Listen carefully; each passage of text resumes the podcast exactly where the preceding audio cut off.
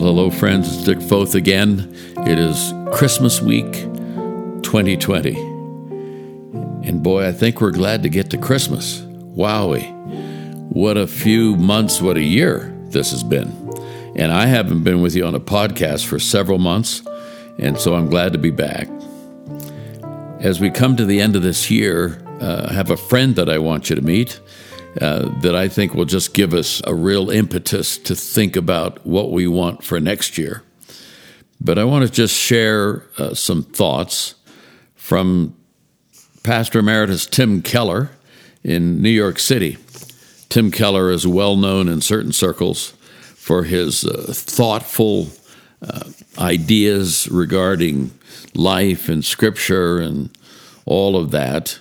And he has a little book called Hidden Christmas The Surprising Truth Behind the Birth of Christ.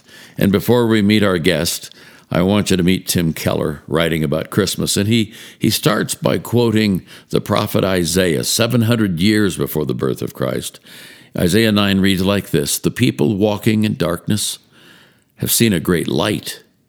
On those living in the land of deep darkness, a light has dawned.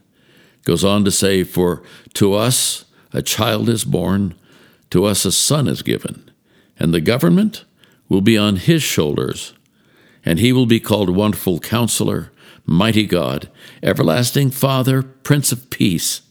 Of the greatness of his government and peace, there will be no end. Then Keller goes on to say one of the first indications of Christmas season is the appearance of lights. Lights on trees, candles in windows, radiance everywhere. The Christmas lights of New York City, where he lives, delight even blase residents. Everything seems to be wrapped in millions and millions of stars. This is appropriate because December 25 follows the darkest time of the year in the Mediterranean world in Europe, where Christmas celebrations took shape. But the lights are not just decorative, they are symbolic. Goes on to say a couple of things about the darkness of the world. And if we ever got the darkness piece in my lifetime, the year 2020 has been it. Listen to how he writes about it. No matter what you want to do in a room, you have to first turn on the light, or you can't see to do anything else. Christmas contains many spiritual truths, but it will be hard to grasp the others unless we grasp this one first. That is, that the world is a dark place, and we will never find our way or see reality unless Jesus is our light. So, how is the world dark? Keller says.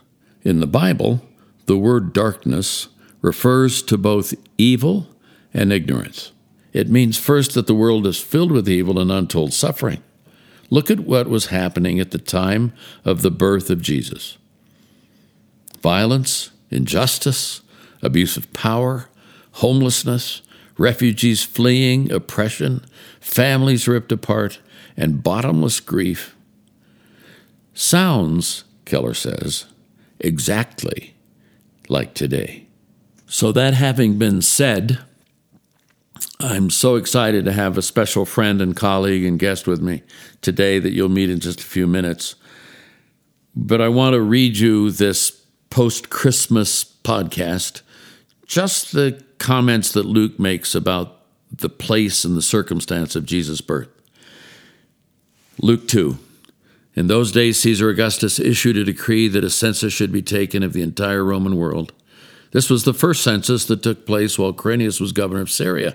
And everyone went to their own town to register, so Joseph also went up from the town of Nazareth in Galilee to Judea, to Bethlehem, the town of David, because he belonged to the house and line of David.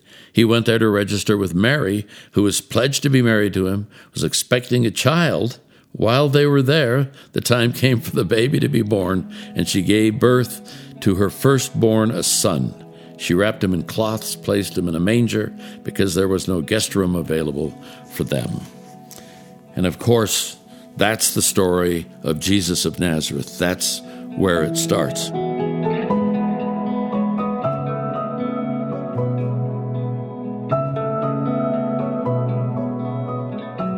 My friend who's with me today, I've known now for almost a dozen years.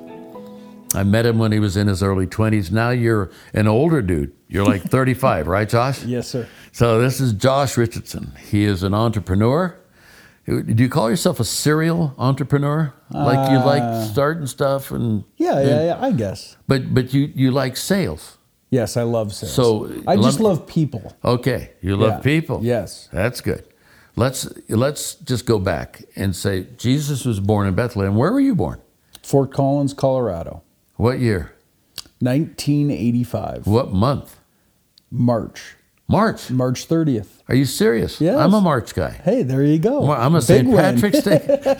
That was a good month. Yeah, The years are a little farther apart, but so this this piece that I said just now about are you a serial entrepreneur or and and you have responded by saying I love people. Have you always loved people? Like when you were 9 did you love people? Absolutely. Really? Yeah. yeah. Just it's a everybody has unique story and is on a unique journey. Yeah. And uh, finding out about that story and journey and coming alongside them and giving them a nugget of encouragement or giving them even just a smile, you Yeah. know, or a, a handshake, you know. I But mean, but you didn't know that when you were 9. no, but it developed over time. Yeah. You know, when you're nine, when you're younger, or however Yeah. age, you know, you get a good smile out of somebody, you know, it's good. When when did you know? Because I, I always I have seen you over these years. Is it, I, I say you know Josh he can sell anything to anybody. He just has that way about him. When did you know you could persuade people or because that's what sales is, right? That's, Yeah. persuasion. I guess, um, you know, funny enough, growing up with my parents, when I'd get in a, you know, you call it, you know, little father son, mother son, little battles, Little you know, and I could, yeah, yeah, sure. snit. You know, I could, when I could hold my own in Yeah. a little snit with my parents, I was like, oh, maybe I got the gift of gab. This is good. How old were you when you first recognized that?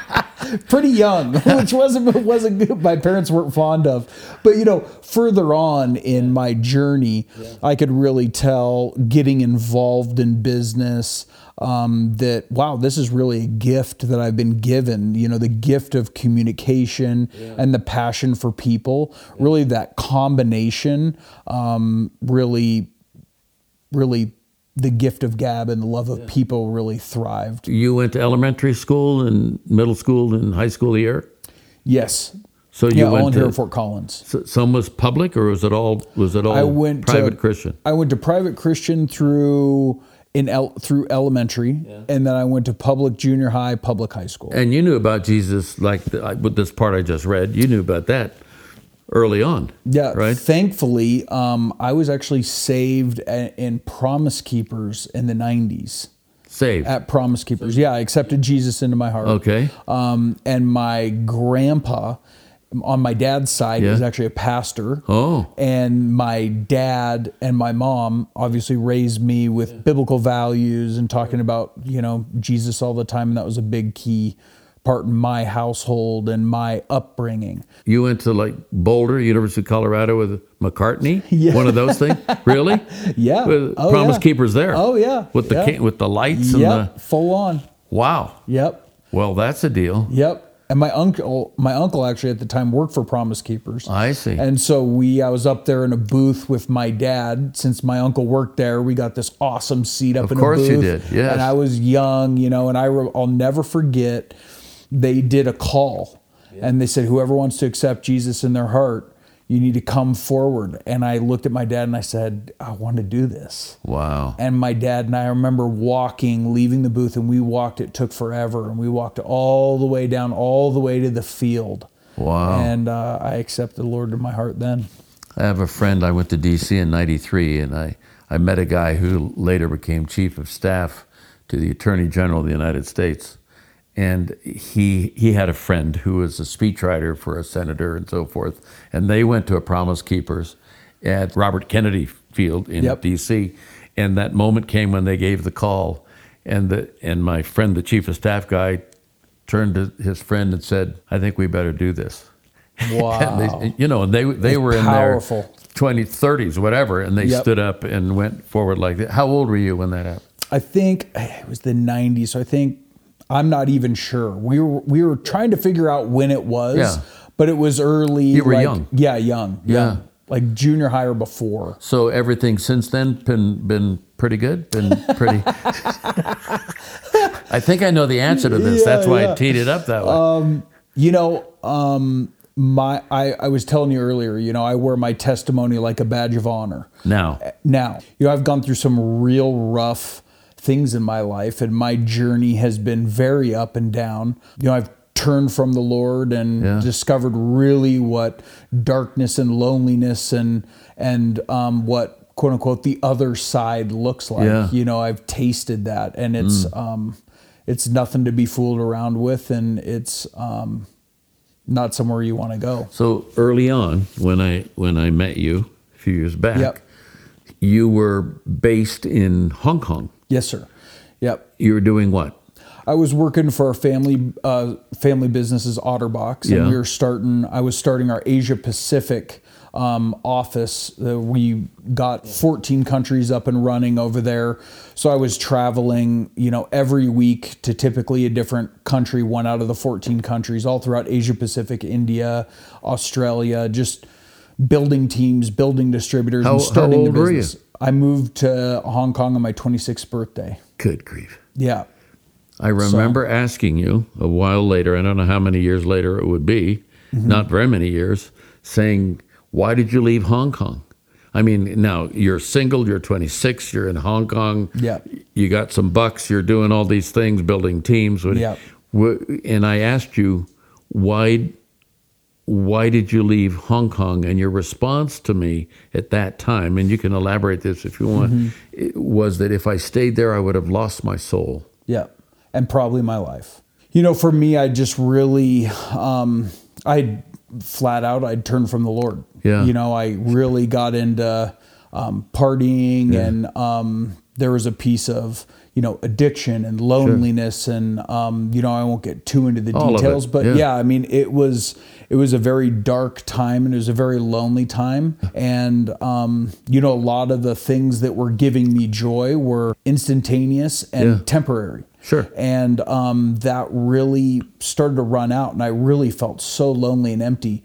But what was real an, a really interesting piece about that time in my life was going back to when I was saved and asked the Lord to come into my heart in when I was young.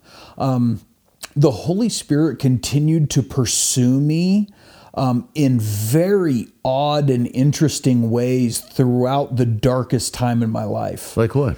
Um, you know, I, I attended the National Prayer Breakfast with you, and I had sat at you know, my seat got taken when I was at the National Prayer Breakfast at this big dinner, and it's very It's assigned. It's not good to have your seat, so, seat stolen at the National, national Prayer. you know, and it's very regulated. You have Oh, a yeah. specific seat. You know, it's Oh, a big deal. Security is big, Yeah, yeah. yeah, And so when my seat got taken, I said, "Well, I guess I better just find a new seat." And so I was living in Asia, and so I found, you know, there was a table of some men from Asia, and so I just decided, "Hey, I'll sit down." And you know, I love people, so hey, how are you guys? And I sat down, and it ended up being Koji.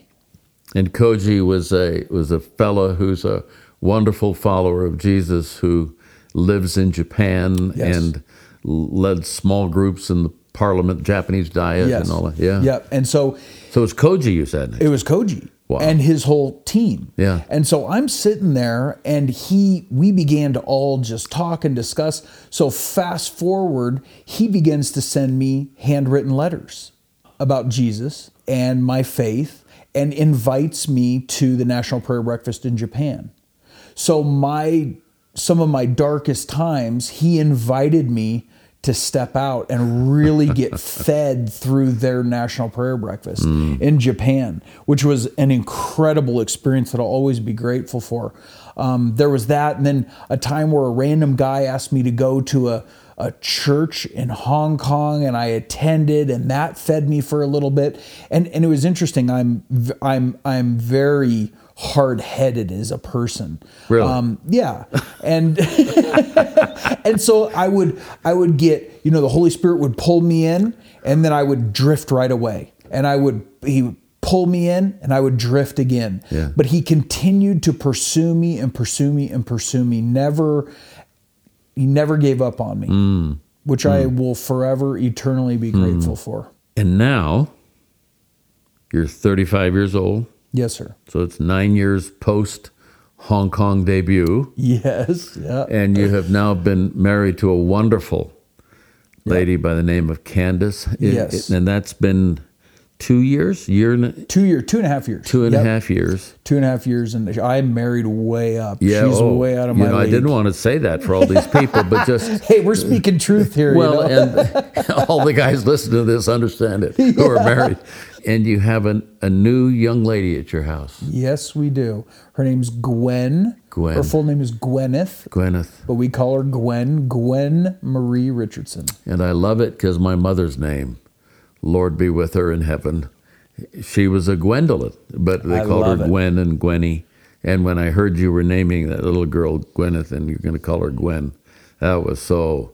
You know, it Oh, doesn't love take it. much to get an old dude ramped up. And we call her Gwenny. Yes, I love Yeah. that. So I'm sitting across from you in my living room by this fireplace, and you have in your hand uh, a book that you have been responsible in this last year for uh, publishing, republishing, however you want to say it.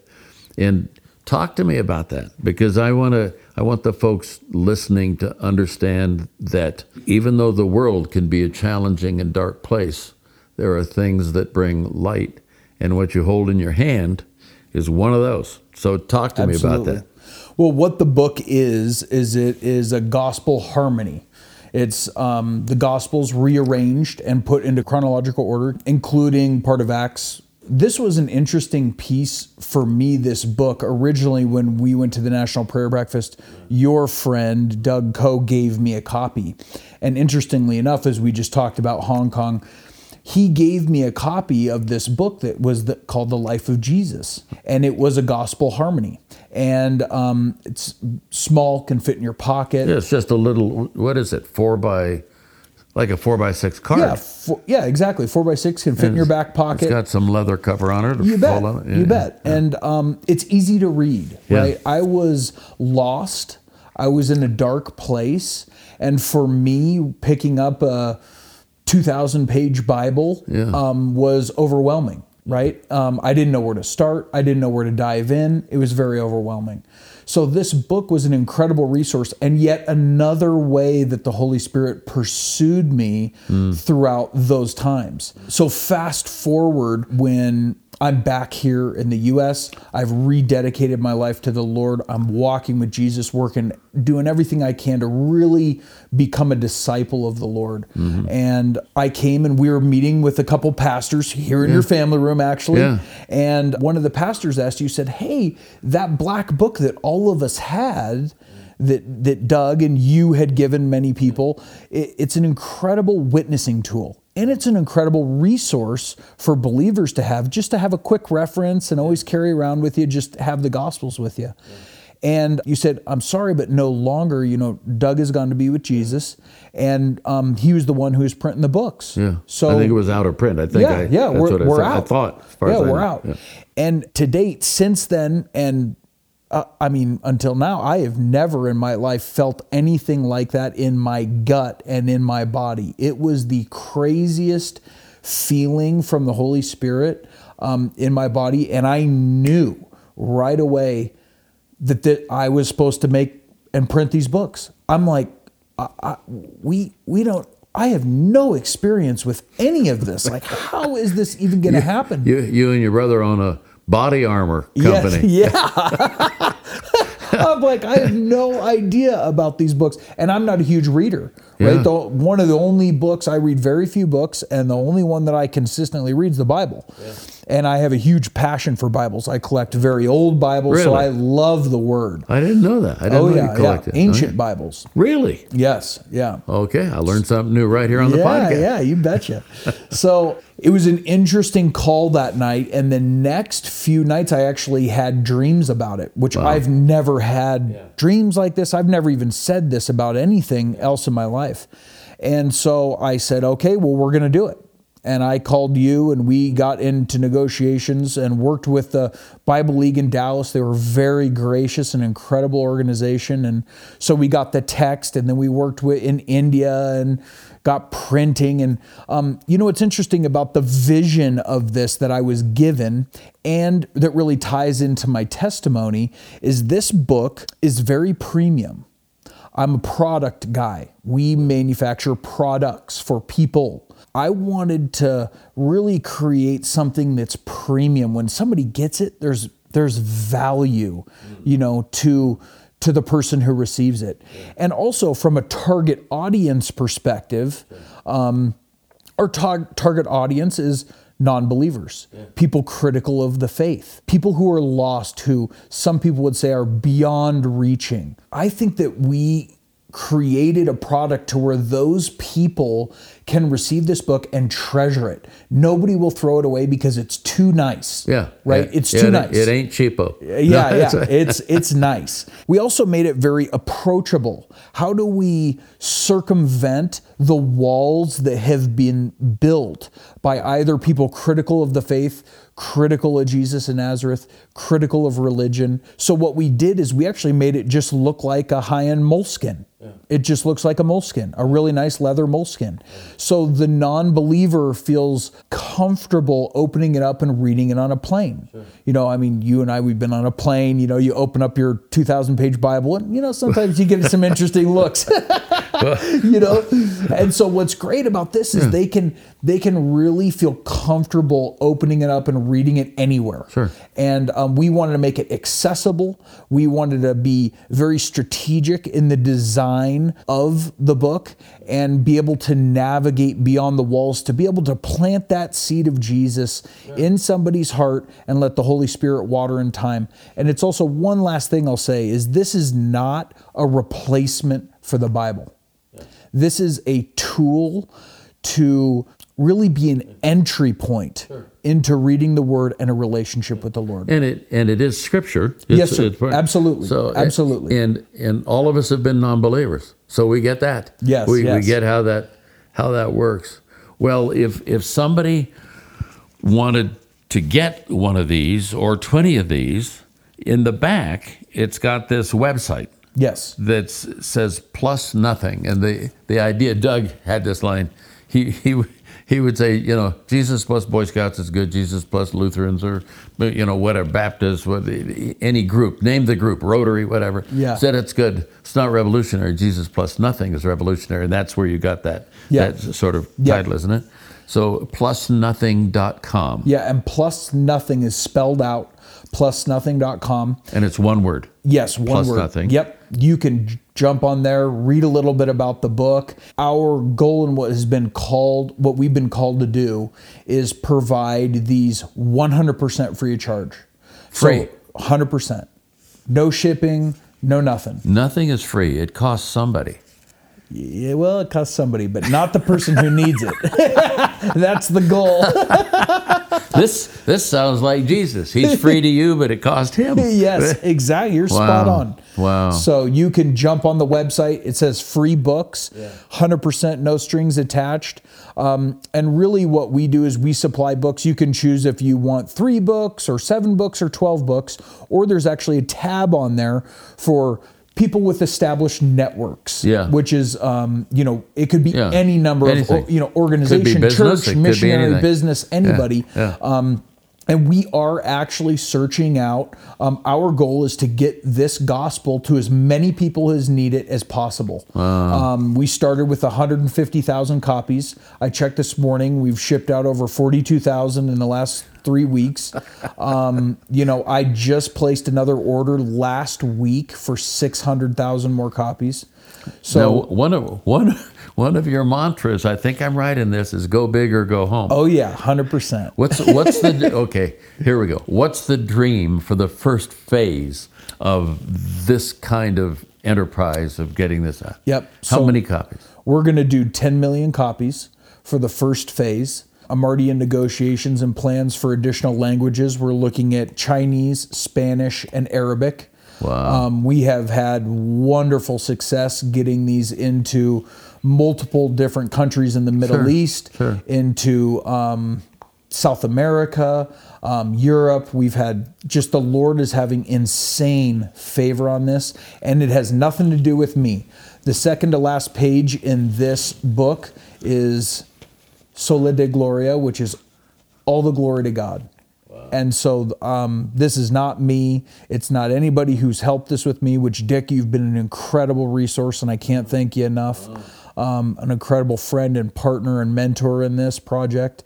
All the glory to God. I mean, we're just here to to get the gospel out because especially in this time in this year there's so many people who many of the surface things that people were grasping onto um, have gone away Got taken away, and yeah. people are going you know what really matters Yeah. you know finally people are really being faced with that question and the timing from a year and a half ago when when everything was great peachy. right yeah, Yeah. you know what i mean It- god's timing is perfect Wow. and so this book rolling out has been is really making an impact and we'd be honored if your listeners would jump on the website just give us your information. We'll send you however many you want. We'd love to communicate with you. If you have any questions you know just email us. We, we, it'd be a huge honor. You know, when you um, when a person has the opportunity to meet someone who feels like they have a calling to whatever whatever it is, you know, calling by whatever name, you know, people who are artists or who build things or who, there's something about being around folks who have a calling that is invigorating. When you find someone who has a calling to do something that has forever impact, that's a that's just so uh, profound and exciting. When I think of Hong Kong nine years ago, and I think of this moment in time, Yep. and what's happened in you and now through you and your colleagues and others, it's just an exciting thing.